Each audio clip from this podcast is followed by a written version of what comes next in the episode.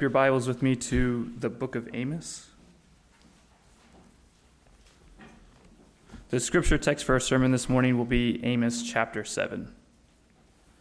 And I will be reading the entire chapter. These are the words of God. This is what the Lord God showed me. Behold, he was forming locusts when the latter growth was just beginning to sprout. And behold, it was the latter growth after the, king, after the king's mowings. When they had finished eating the grass of the land, I said, O Lord God, please forgive. How can Jacob stand? He is so small. The Lord relented concerning this. It shall not be, said the Lord. This is what the Lord God showed me. Behold, the Lord God was calling for a judgment by fire, and it devoured the great deep and was eating up the land. Then I said, O Lord God, please cease. How can Jacob stand? He is so small. The Lord relented concerning this. This also shall not be, said the Lord God. This is what he showed me. Behold, the Lord was standing beside a wall built with a plumb line, with a plumb line in his hand. And the Lord said to me, Amos, what do you see? And I said, A plumb line. Then the Lord said, Behold, I am setting a plumb line in the midst of my people Israel. I will never again pass by them. The high places of Isaac shall be made desolate, and the sanctuaries of Israel shall be laid waste. And I will rise against the house of Jeroboam with the sword. Then Amaziah, the priest of Bethel, said to Jeroboam, king of Israel, saying, Amos has conspired against you in the midst of the house of Israel. The land is not able to bear all his words. For thus Amos has said Jeroboam shall die by the sword, and Israel must go into exile away from his land. And Amaziah said to Amos, O seer, go, flee away to the land of Judah, and eat bread there, and prophesy there, but never again prophesy at Bethel for it is the king's sanctuary, and it is a temple of the kingdom. Then Amos answered and said to Amaziah, I was no prophet, nor a prophet's son, but I was a herdsman and a dresser of sycamore figs. But the Lord took me from following the flock, and the Lord said to me, Go, prophesy to my people Israel. Now therefore hear the word of the Lord. You say, Do not prophesy against Israel and do not preach against the house of Isaac.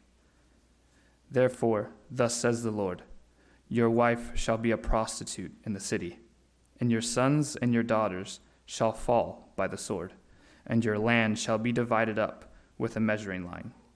You yourself shall die in an unclean land, and Israel shall surely go into exile away from its land. May God bless the preaching of his word.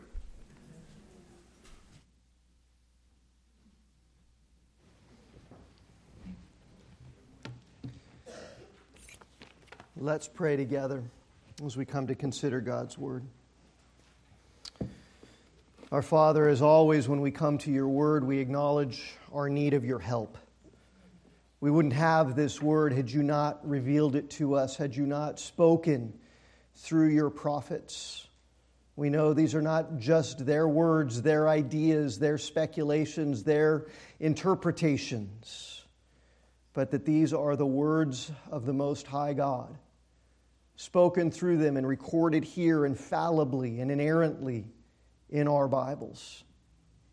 And so, Father, as much as we are dependent upon you to reveal them, we are dependent upon you to illuminate their meaning to us.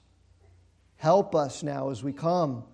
Help us to understand the meaning of your words, and much more importantly than just understanding what Amos is talking about, Father, help us to be convicted by this truth and help us to see Christ in this truth. And help us to know, Father, the grace by which we have been saved. And help us, Father, to be transformed in our lives by the renewing of our minds.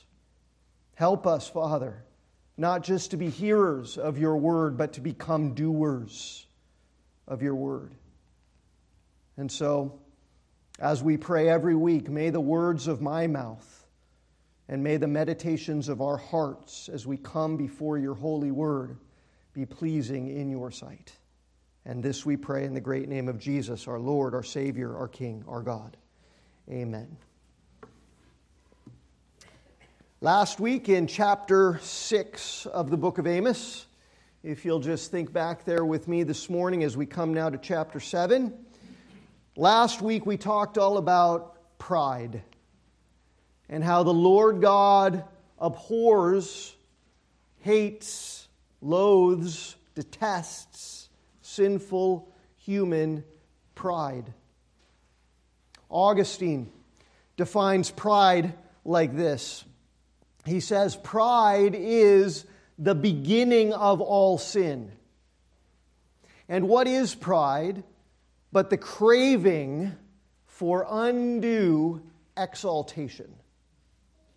And this is undue exaltation.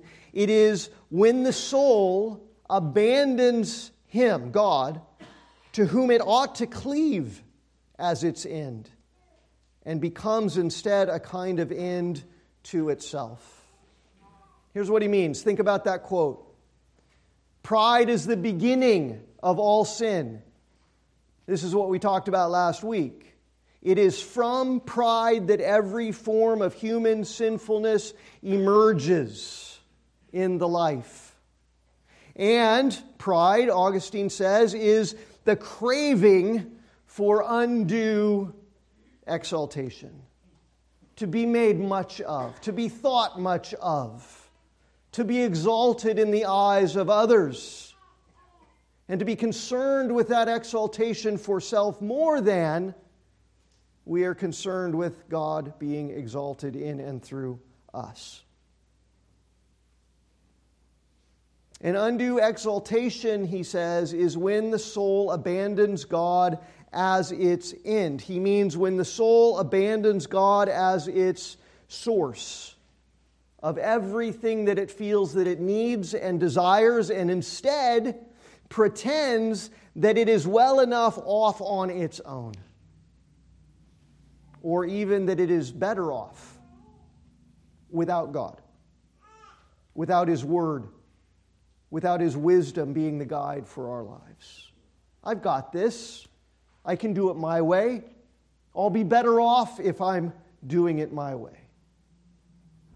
Every time we sin, in any word, in any thought, in any deed, it comes from that self exalting pride. Last week we talked all about how that kind of self reliant, sinful pride not only is the source of all of the sin in our lives, but it is the universal spiritual condition of every single human heart in Adam. And we talked about the fact that even now, as redeemed believers, as Christians, as new creations in Christ Jesus, the residues of that sinful pride still remain in all our hearts and lives. And God abhors that pride. He hates that impulse in us to exalt ourselves, to think more highly of ourselves than we should, to try to make other people think highly of us. He hates the impulse that we have to, to consider self more important than others, because that's not the impulse by which Christ came and died for us. He abhors the impulse that is in us to, to put our own needs in front of the needs of others and to prefer our own wills and our own desires to His will. That impulse to do what is right in our own eyes, to lean on our own understanding instead of trusting in the Lord with all our hearts and loving Him with all our heart, mind, soul, and strength. God abhors all of that. And so we must be letting the Word of God diagnose all of the pride everywhere that it remains in the deepest recesses and crevices of the inclinations and thoughts and attitudes of our hearts. And we must, by the grace of God and the power of His Word and Holy Spirit in our lives, we must be killing that pride, all of it. Or else, if we're not killing it, as John Owen very famously said, it will be killing us. And that need to be killing sin in our lives with, with pride at the center of the crosshairs, that's the need for what the Bible calls repentance. Repentance. And even though that specific word repentance doesn't appear in this chapter, that is the all important focus of Amos chapter 7. The word repent itself, it's the word shuv in the Hebrew Old Testament scriptures. If a man does not repent, God will whet his sword. Psalm 7, verse 12 warns. And in the Greek, New Testament scriptures, the word repentance is the, is the word metanoia. Repent, Jesus says, for the kingdom of heaven is at hand. And he exhorted people to live their lives bearing fruit in keeping with repentance, right? Matthew chapter 3. Paul says in Romans 2 God's kindness is meant to lead you to repentance. And Paul tells the Christians in Corinth that a godly grief over sin leads to repentance. Both of those words, the Old Testament word shuv, the New Testament word metanoia, they have the fundamental idea of turning. Turning away from one thing and to another thing. Away from self, away from pride, away from sin, and unto God in His righteousness and His holiness. Repentance means a fundamental shift, a fundamental change of orientation, of mindset, of attitude, of direction in life away from self, away from sin, and towards God and His holiness. And that is the theme that Amos is focused on here in Amos chapter 7. For six chapters now, God has exposed very, very precisely all of the sin of the nations in general and of Israel specifically, and the pride that lies at the heart of all of that sin. And here, having gotten all the way down to the roots of human sinfulness, here now God is revealing what happens when sinful people who have had God declare to them in precise detail what their sinfulness consists of and where it all comes from, when they remain committed still to the course, unswerving of their pride, of their sinful ways, God is revealing what happens when they don't turn. And, and He's revealing what will happen invariably if they will turn. And in revealing that, He's ultimately revealing the core of His own heart so to speak, and the essence both of his great justice and his great mercy. A.W. Tozer said, God's justice and God's mercy don't quarrel with each other. Sometimes in our minds we think that they do. We think that those things aren't compatible. We think that justice and judgment are not attributes that are consistent with a God who is loving and merciful and kind and gracious. Some people think that the God who's revealed in the Old Testament is the angry God, and the God who's revealed in the New Testament is the happier, kinder, gentler God. That the God of justice in the Old Testament somehow changed and is replaced by the God of mercy in the New Testament. That's absolutely wrong, and Tozer is absolutely right that God's justice and mercy don't quarrel with each other. They're not mutually exclusive attributes of God's character and nature. They're not opposed to one another. And in God, one does not exist ever without the other. God is just, always. And God is merciful always. He doesn't stop being just. He doesn't start being merciful. He always is all that He is. So then, why does God sometimes respond to sin, sometimes respond to sinners in judgment, while at other times He responds in mercy? And the answer that comes from this chapter and from everywhere else throughout Scripture, the answer is repentance. If a sinner will not repent, then God will not relent of pouring out judgment on his sin. But he reveals here that when sinners do repent, the holy, just, merciful God relents and forgives. So let's talk about what that means today and how obviously important that is for us today.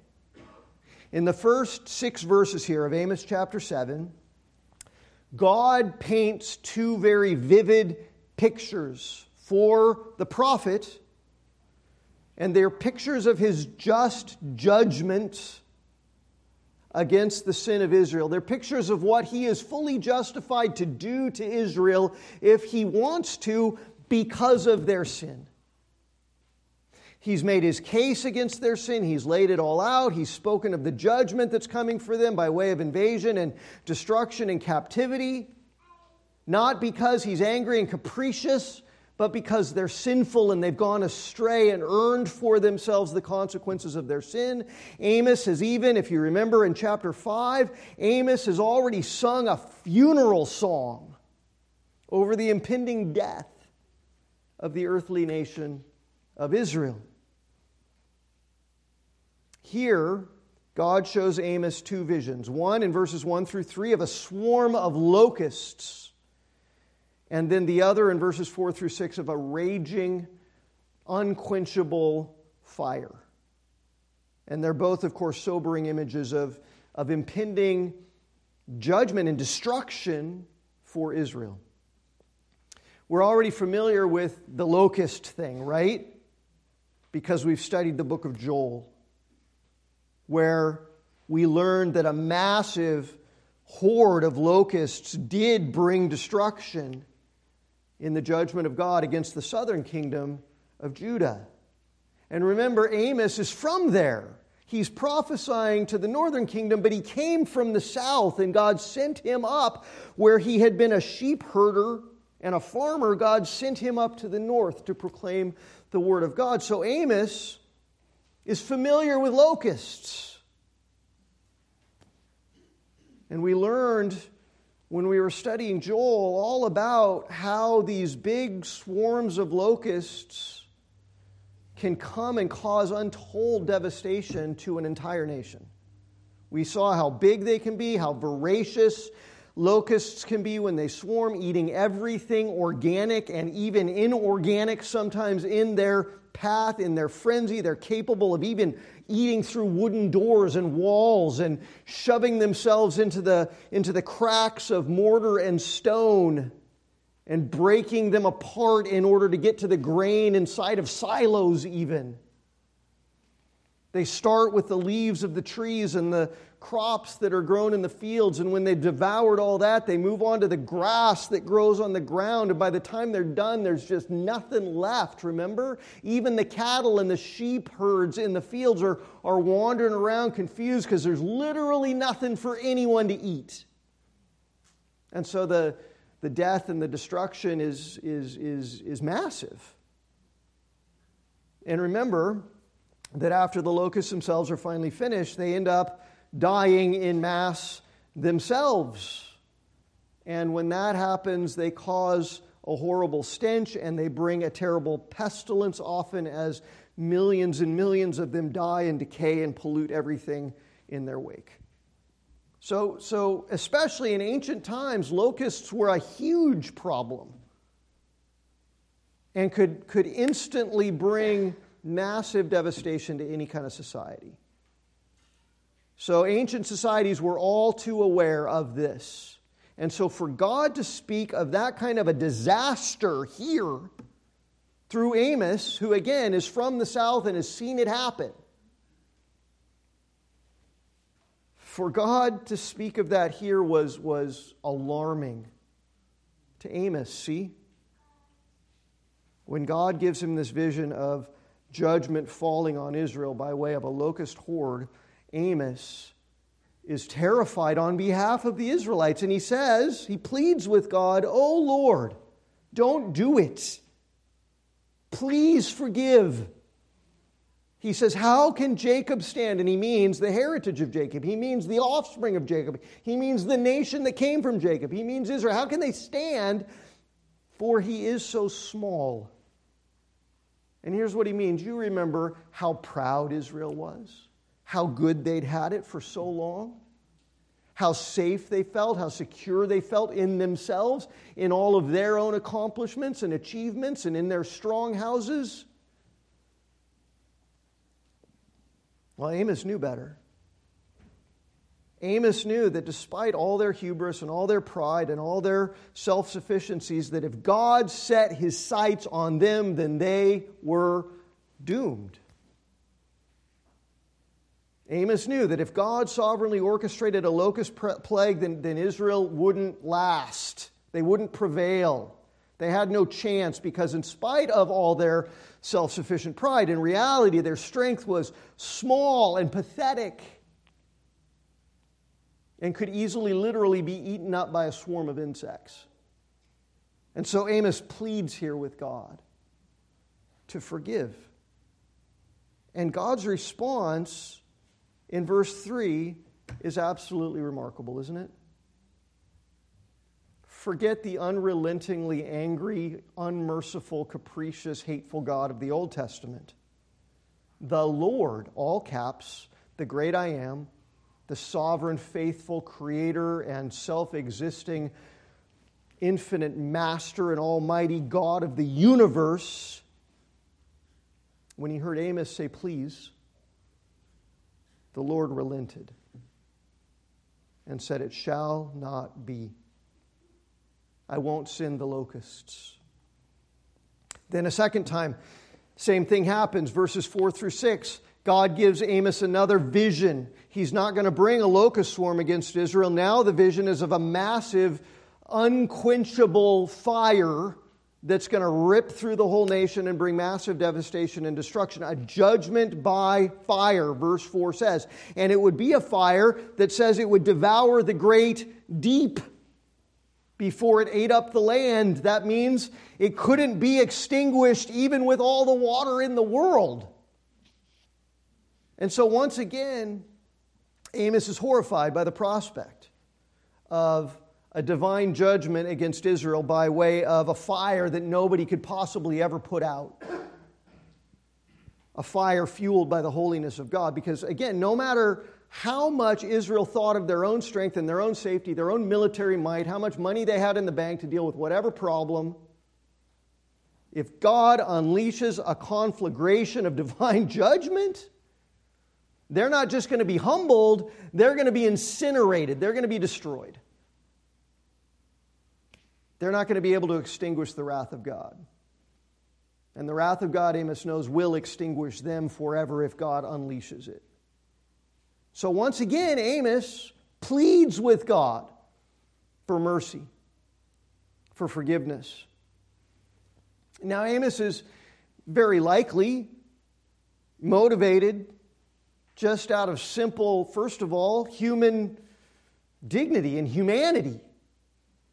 He's picturing the, the, the horrific suffering that the people of Israel would have to endure, either by being subjected to a locust invasion that would bring starvation and pestilence, right? A, a long, slow, agonizing death for thousands, ten, hundreds of thousands of people.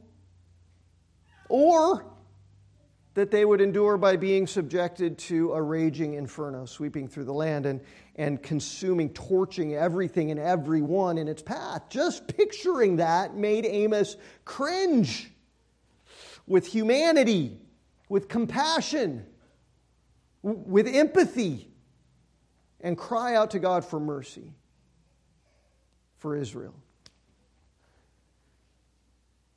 I think probably Amos was motivated by that, but you know what? The, the, the scripture doesn't tell us that. There is something that the scripture does hint at here, though, another motivation that I think the text does allude to here, which causes Amos, apart from just the simple humanity and compassion of his own human heart, to plead with God on behalf of Israel. Notice that both times here that Amos pleads with God on behalf of Israel, he doesn't call them Israel, he calls them Jacob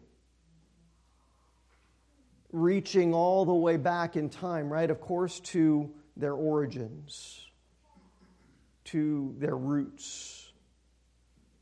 And in doing that, Amos is pleading with God with reference to God's own faithfulness to this people in having chosen them and, and, and raised them up and established them in the first place.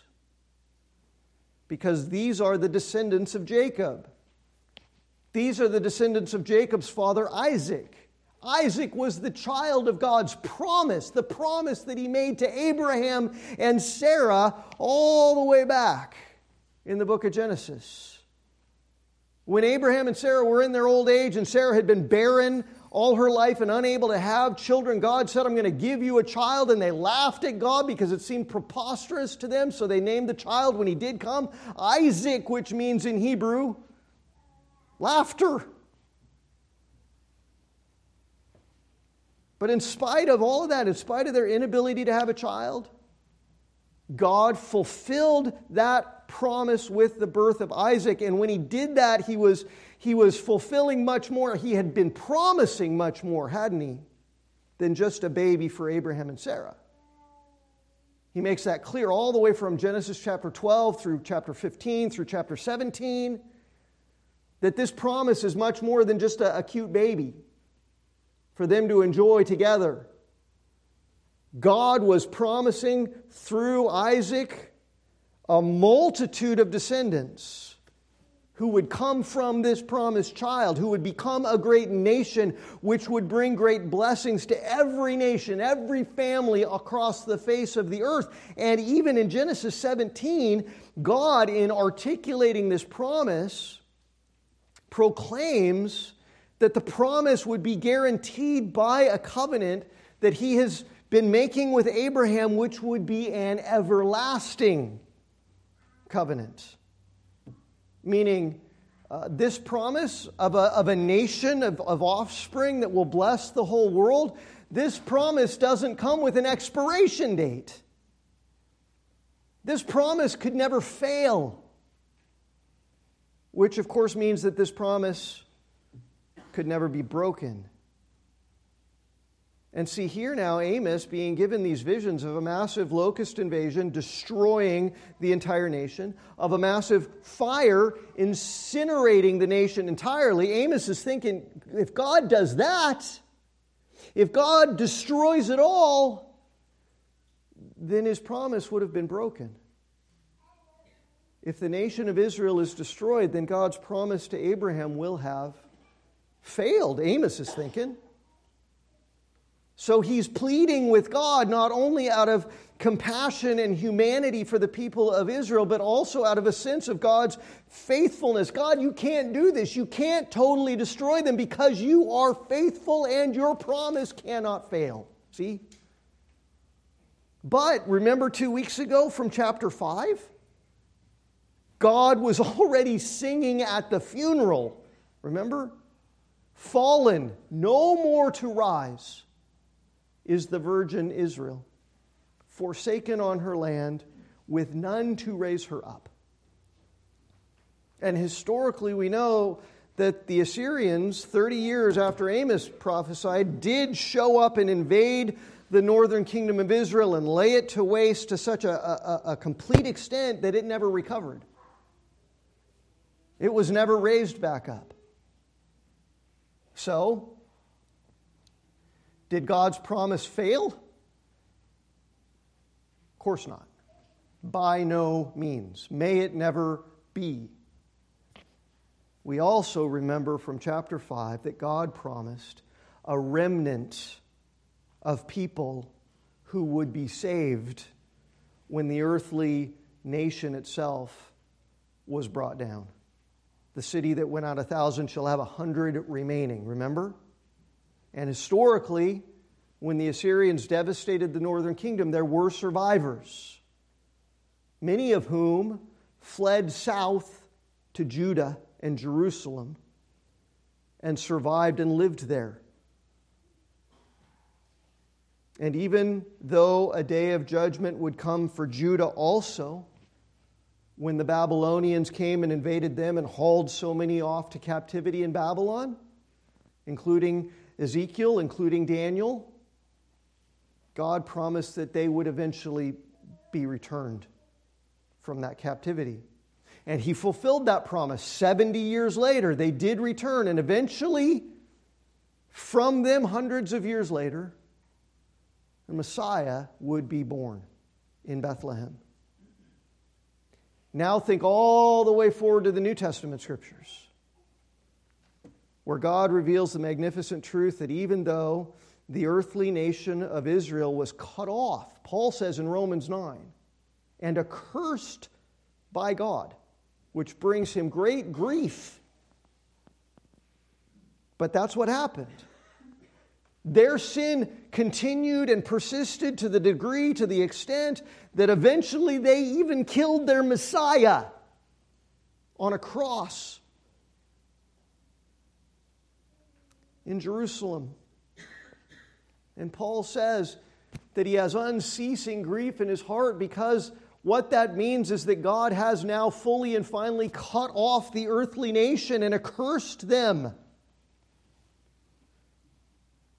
But he says in Romans 9, even though that's true, it is not as though God's promise has failed. Because, Romans 9, verse 6, not all who are descended by blood, by genetics, by earthly lineage from Israel belong to Israel. God reckons Israel differently. Not all are children of Abraham just because they are his physical offspring. Because Paul says it's not the children of the flesh who are the children of God, it's the children of promise. And who are they? Who are the children of promise who can be counted as, in God's economy, by God's accounting, children of Abraham, children of promise?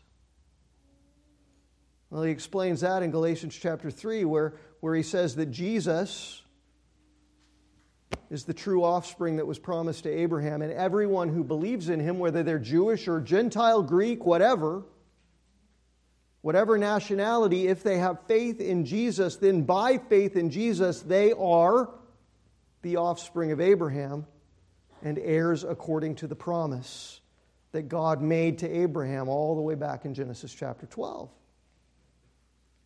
And then Peter would call all those believers in Jesus, whether they're Jewish or Gentile by earthly accounting.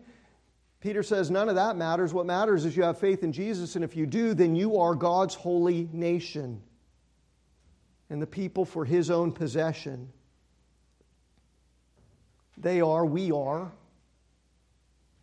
what Paul calls in Galatians 6 and verse 16, the Israel of God.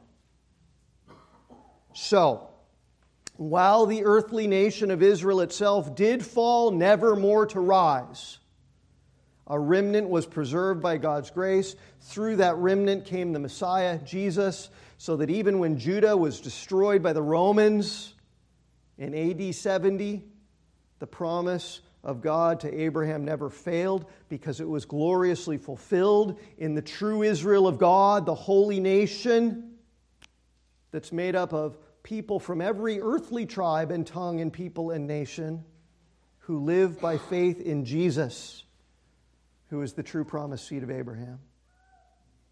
So God's promise did not fail. God's promise cannot fail because God is always faithful and true. And even when He's working out His purposes of judgment against sin, He is working out His ultimate purposes of mercy and redemption that blow all of our expectations wide open. Through and through, the scriptures speak of and, and reveal and demonstrate the unfailing faithfulness of God. Here in Amos 7, God is revealing that He is unfailingly faithful both in judgment and in mercy. Where there is evil in this world, where there is evil anywhere in God's creation, He always faithfully deals with it. He never turns a blind eye to it. He never cavalierly sweeps it under the rug and pretends it's no big deal, because in comparison to His infinite holiness, it's always a big deal. And He's faithful. And He's just. You don't want to worship a God who doesn't deal with sin, who's too weak and too much of a pushover to deal with evil in His creation. God will always set aright everything that is wrong. And Amos is also very, very keen to show that God is not only concerned to deal justly with sin, He also is a God who longs in His heart to pour out mercy on sinners. Not just sometimes, but all the times. He's longing for that. Here, when Amos pleads, God relents. That word relent, both there in verse 3 and in verse 6, where Amos says that the, the Lord relented of pouring out judgment through locusts or through fire on Israel. The, the word is rooted in the concept of comfort. It's that word nacham. Remember from Isaiah chapter 40, right? 39 chapters of judgment that's going to come. And then all of a sudden, bam, in chapter 40, God says, Comfort, comfort, oh my people, right? This is that word, same root, nacham in Hebrew. And it means to when something has been like constricting you and constraining you, the trials of life, you ever feel like that? Like your, your chest is tight with anxiety and sorrow and, and painfulness and pressure, and, and, and you almost feel like you can't breathe because things are so hard.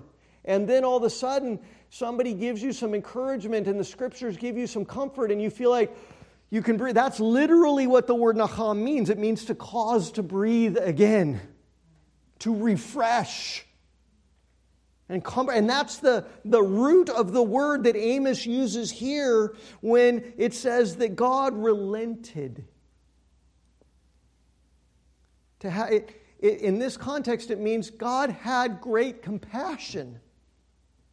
In spite of them, he had great compassion on them. He had pity, and so he's giving comfort. He's causing them to be able to breathe again with the good news that if they will repent, he will relent and turn back from his punishment.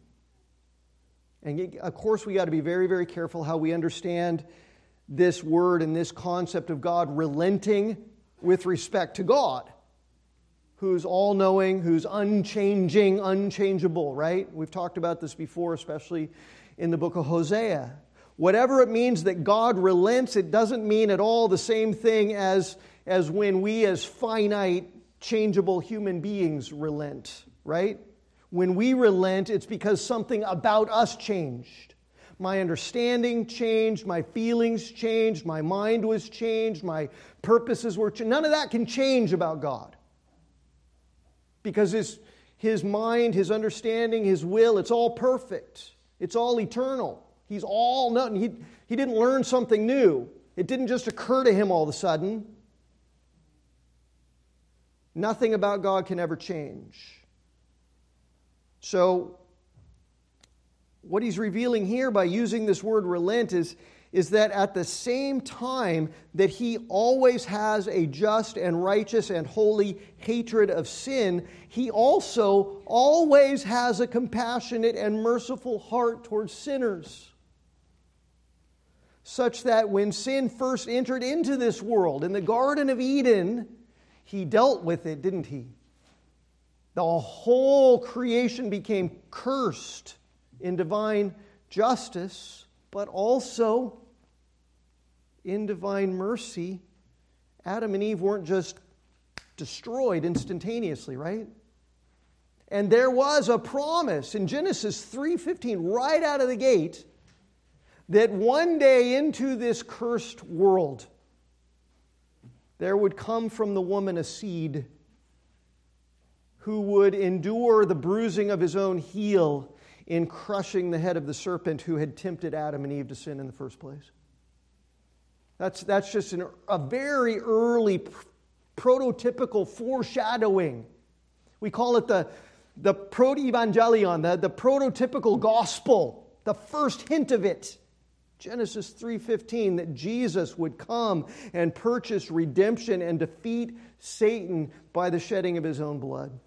So that see all along all throughout history, even as the whole world has been groaning under the curse of sin, even as God has been bringing divine judgment to bear more and more, He has at the same time been delaying the fullness of His final judgment in order that He might day by day by day, year after year, throughout the millennia, bring His mercy to bear so that sinners could be forgiven and redeemed and saved if they would turn to Him. So, in this world full of wickedness and full of evil of every conceivable kind, God is already bringing judgment to bear. And He reveals that He will one day bring final judgment to bear. And until that day when Jesus returns, God is being patient God is offering mercy. God is granting forgiveness to anyone and everyone who will turn from their sin and turn to Him through faith in Jesus. Because the name of Jesus is the only name under heaven by which anyone can ever be saved. So you got to keep them both together, right? In His justice, God will destroy all evil and anyone and everyone who will not repent of their sin and come to Him through faith in Christ. And in His great mercy, God will relent of judging anyone who does repent and come to Him through faith in Jesus. He will forgive all who turn and who repent and who believe. But make no mistake, and, and we get this wrong a lot of times in the Bible and in the nature of God and according to his infallible ways, there can be no forgiveness apart from true repentance. Salvation is a free gift, absolutely. We cannot, we do not earn it, absolutely, but forgiveness from sin does not come apart from repentance from sin. And this is what God is proclaiming to Amos. And through Amos, in another vision that he gives to the prophet in verses 7 through 9 here. This time, a third vision, it's a, it's a vision, he says, of a plumb line. You know what a plumb line is? Anybody who's done any kind of building or, or construction or contracting work, some of you have worked in that field, you know what a plumb line is.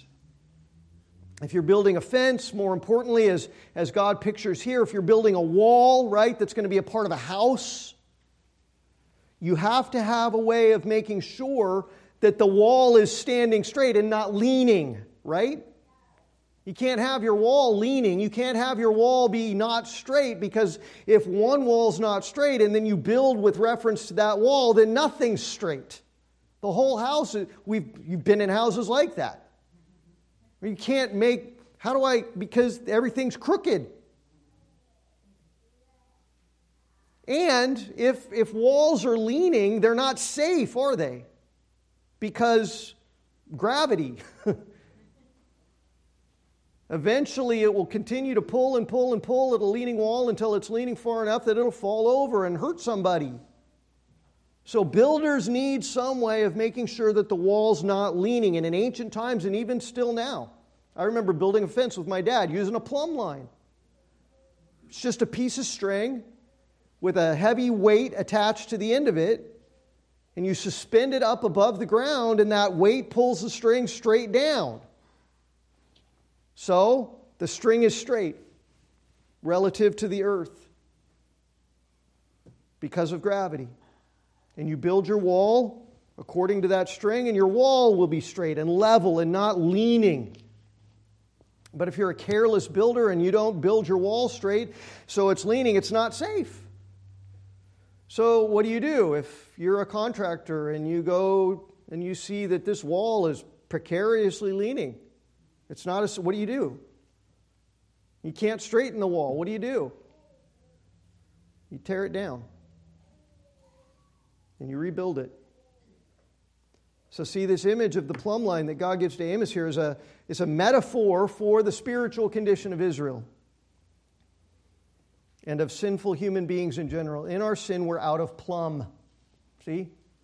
We're not straight. We're not level relative to the reality of the holiness and the righteousness of God. And so, Israel, God said, they're a leaning wall that needs to be torn down. He's showing Amos that it's because of their sin that God's judgment must be brought to bear. God's not capricious. God's not unreasonable. God's not a tyrant. God doesn't just fly off into blind rages and overreact to little things. God measures precisely. God responds justly and faithfully always. And at the same time, relents when sinners repent because he's merciful and kind. And he doesn't enjoy tearing down the wall. As I live, declares the Lord in Ezekiel 33, I have no pleasure in the death of the wicked. He's not like gleefully rubbing his hands because he gets to destroy people. But oh, that the wicked would turn, repent from his evil way, and live. I love, love, love that verse. That is the heart of God. He wants, he desires, he longs for people to turn from their sinful ways and receive the free outpouring of his mercy and grace and live instead of facing the eternal justice of his righteous judgment against sin. And Paul tells us that it's God's kindness that leads us to repentance, right? It's his grace that even enables us to repent in the first place. So that if we turn and receive the fullness of His forgiveness, then there will come a day when, when we're learning more and more from His Scripture the truth that He even, he even gave us the kindness to be able to do that. Because we were dead and we were blind. And He raised us up just like Lazarus out of that tomb. He gives freely to anyone who will receive this life. And all of us, all of us are out of plumb by definition. God gives his righteousness. It's the righteousness that comes from God to cover us and declare us righteous even though we're sinners. This is the heart of God. God hates sin, God loves righteousness, God loves justice, and God loves to lavish mercy on sinners. And He's giving the grace and forgiveness and justification as a gift to anyone who will turn from their sin and turn to Him and receive it through faith alone. Anyone. So why, why wouldn't someone? Why wouldn't everyone turn from their sin and turn to God and live? Why, wouldn't everyone repent and get squared up by God's grace alone through the righteousness that He gives why wouldn't everyone receive this merciful forgiveness? Why, why would anyone remain in their sin and, and be torn down in the judgment of God? God says, I, I take no pleasure in destroying the wicked. I wish that you would all turn. But guess what? They didn't in Ezekiel's day. Why? Now, the answer comes in the rest of the chapter here, and it's, be, it's, it's because of this. It's because the crookedness of human sin is rooted to the foolishness of human pride. Pride says, I don't need God. I don't need God's grace. I don't, I don't particularly want God's right. I don't particularly want God telling me how to live my life. I'm good, all on my own. And the fool may even go so far in his foolish pride as to say, I don't even believe there is a God the God who reveals himself in the Bible, I don't even think he's real. He's certainly not the God for me. And the reason, always, is because the God who reveals himself in the Bible is not the God that prideful sinners want. And you take that from a prideful sinner who was saved by grace alone through faith alone, whose eyes were opened. I would have been happy when I was an unbeliever worshiping any God except for the one true God. And I was very happy to worship my own desires and, and me and to do what was right in my own eyes instead of worshiping and serving Him. Because He is perfect, holy, holy, holy. All the other gods of all the other religions, all the false gods, all of them are imperfect. They're like, they're like the superheroes in the Marvel movies, right? They all have superhuman powers and abilities, but they are also deeply, deeply flawed, just like us and even more than us. And see, that makes them more familiar to us. That makes them more comfortable for us. That makes them more convenient for proud sinners to identify with. And the height of comfortable, convenient religion and worship is the religion and worship of self. That's why the number one requested song to be sung at funerals in America is not Amazing Grace, but what? I'll do it my way. That's truth. Because the human heart is foolishly proud and sinful. Just like Amaziah's foolish, proud heart was here at the end of Amos chapter 7. Amaziah was the high priest of the nation of Israel during this time. When Amos is proclaiming, God, your boss, is going to come here and take accounts and close them all. I mean, so from an earthly perspective, remember, this was a time when, when things, by their own estimation and accounting, were going great, right? By every worldly metric. Politically, they'd been successful in putting down their enemies, the economy was booming. People were living large, at least the people that, that mattered in their estimation, right? The cows of Bashan and the noble men of the nation and the royalty and the priests. Everyone who was in charge was doing great. Amaziah was one of those, upper echelon, kind of a big deal, living comfortably and, and turning a blind eye to all of the exploitation and all of the injustice that was festering in the land and all of the idolatry. As the high priest, he should have been the one guy insisting on holiness and righteousness and mercy and love and purity. But he was happy to ignore the absence of all of that because it made his own life more comfortable. So when Amos, who's not kind of a big deal, he's, he's who? He came from where? He did what? He was a shepherd and a dresser of figs from Tekoa, a little village down in the southern kingdom. And he shows up here in the north and he starts preaching the word of God and calling out all the sin and wickedness and idolatry and proclaiming that God hates all of that and telling people to stop living that way and to turn from all of it because the judgment of God's coming. And unless they turn and repent, they're going to get caught up in it. When Amos shows up preaching all of that, he's not exactly the, the most popular guy in Samaria, right?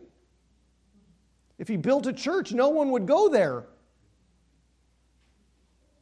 Especially among the people who had been living it up in all their self reliant immorality and self indulgent idolatry and wanton wickedness. And Amaziah was one of those guys. Again, he should have been the one to take a stand.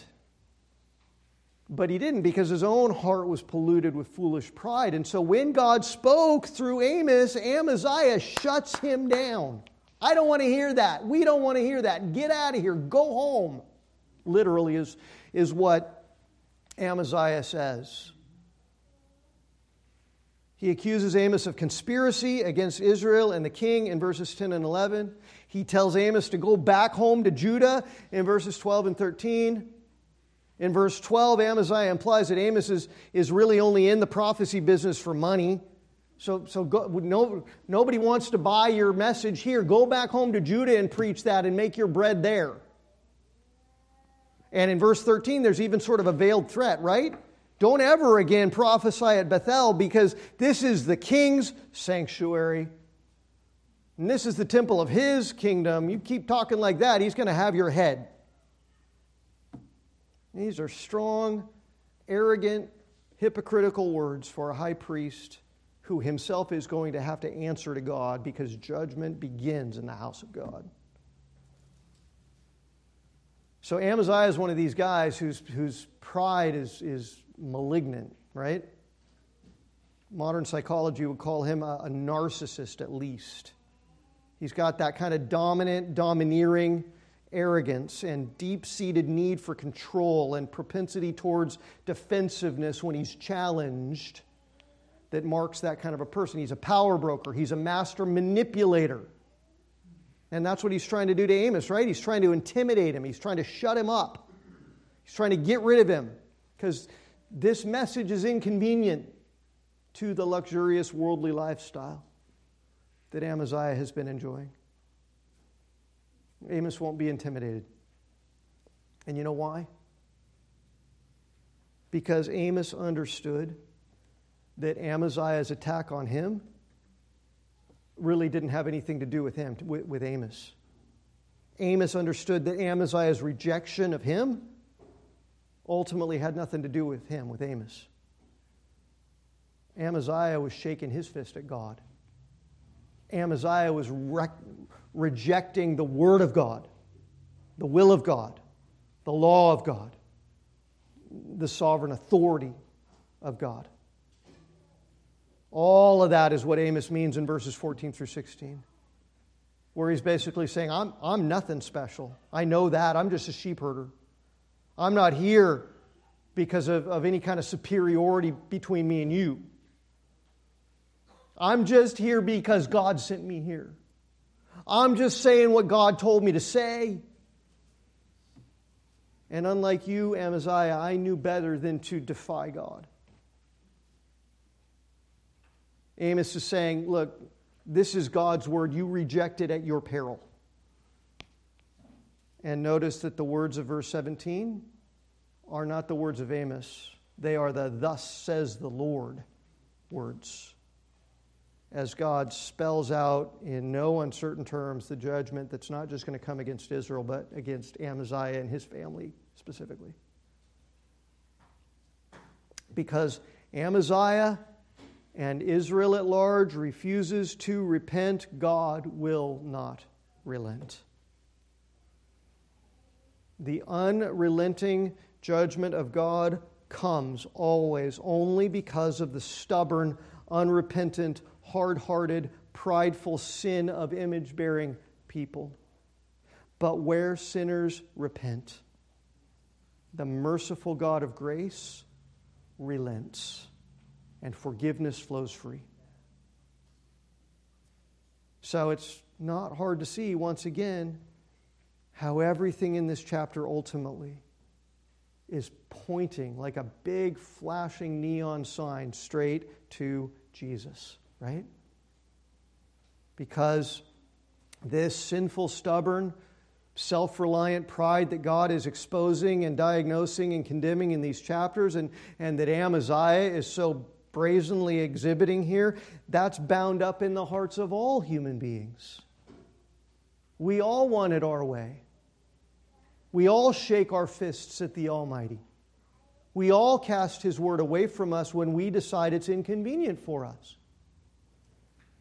And ultimately, what's being revealed here isn't just that in Israel's unrepentant pride they had stored up the judgment of God for themselves, it's, it's that through them, the holy God who desires for all to come to repentance so that he might relent, he's the one who, in the fullness of time, sent his only begotten Son into the world so that whoever believes in him might not perish, but have everlasting life.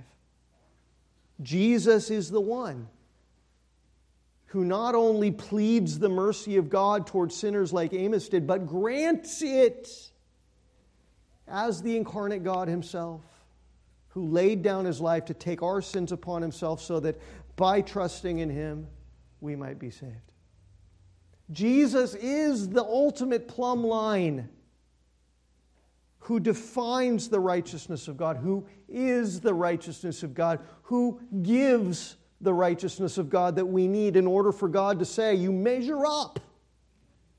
You're square with me in justification and in sanctification, as now the walls of our lives are being measured and made square by Him. By His righteousness, by His purity, by His living active word, by His Holy Spirit. Jesus is the cornerstone upon which we're built. Jesus is the master builder, the author and the perfecter of our faith the only one who can make straight everything that in our sin we've made crooked. He's the true seed of Abraham. He's the faithful promiser. He's the promise. He's the one in whom all of God's promises are yes and amen. He's the true Israel. He's the only way of wisdom and forgiveness and redemption and hope. He's the only truth, the fullness of the revelation of all of God's goodness and holiness and justice and mercy and love. He's the only life. He's the resurrection and the life. He's the only one who gives life, and He gives it abundantly, and He gives it freely to all who will turn to Him and believe. Look, if, if someone is here today and doesn't know Him, hasn't turned to Him, still thinks I'm, I'm pretty good compared to you know, Hitler and all the real bad people out there, I'm okay, my life's square enough. Is it plumb according to the holiness of God? None of it is. None of ours are. If there's someone here today who hasn't yet turned from the sinful, prideful, all do it my way life of looking for meaning and happiness and satisfaction in life on your terms, doing what's right in your own eyes, living for self instead of Him, living for worldly pleasures rather than the glory of God, then I pray that you hear this loud and clear today that the wrath of God pours down from heaven against all of that pride and selfishness and unrighteousness of all of us. None of us are better. All of us deserve all of that. There's coming a day of, of ultimate reckoning when he's going to call all accounts to be closed. All people will answer to him for whether or not we loved him and honored him and trusted him and served him and lived our lives perfectly plumb to his holiness.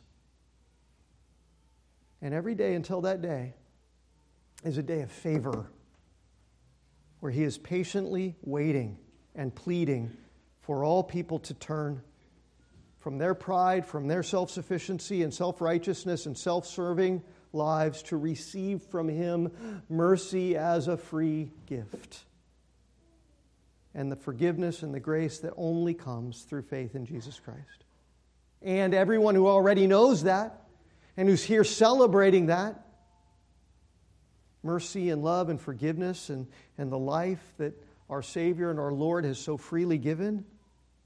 Let His great kindness lead you every single day more and more and more to greater heights of humility as you see the sin that remains and recognize that Jesus died for all of it, and greater heights of repentance, of putting that stubborn, me first, it's my life kind of pride of Amaziah that remains in us all, putting it to death every single day. We got to stop, so let's do that. And let's pray, and let's sing, and let's come to this table where we celebrate the free gift of God's love and grace through the sacrifice of His Son, Jesus, for our sin. Our God and our Father, make us grateful in our hearts that when we repented, you relented, that your wrath was turned away from us by the perfect and all sufficient work and sacrifice of our Lord and Savior Jesus Christ. And Father, those of us who have repented know that it was even by your grace that we were made able to do that, that that was a part of the gift too. And so, Father, we are grateful. And we ask that you would stir gratitude in our hearts as we come to the table, and that you would make us thankful, and that you would give us a love for you that is akin to the love with which you have loved us, and that you would chase away all the vestiges of sin in our lives, and that you would teach us to live for the sake of your glory in humility and in gratitude and in love. May our lives honor you. This we pray in Jesus' name. Amen. Turn to page 12.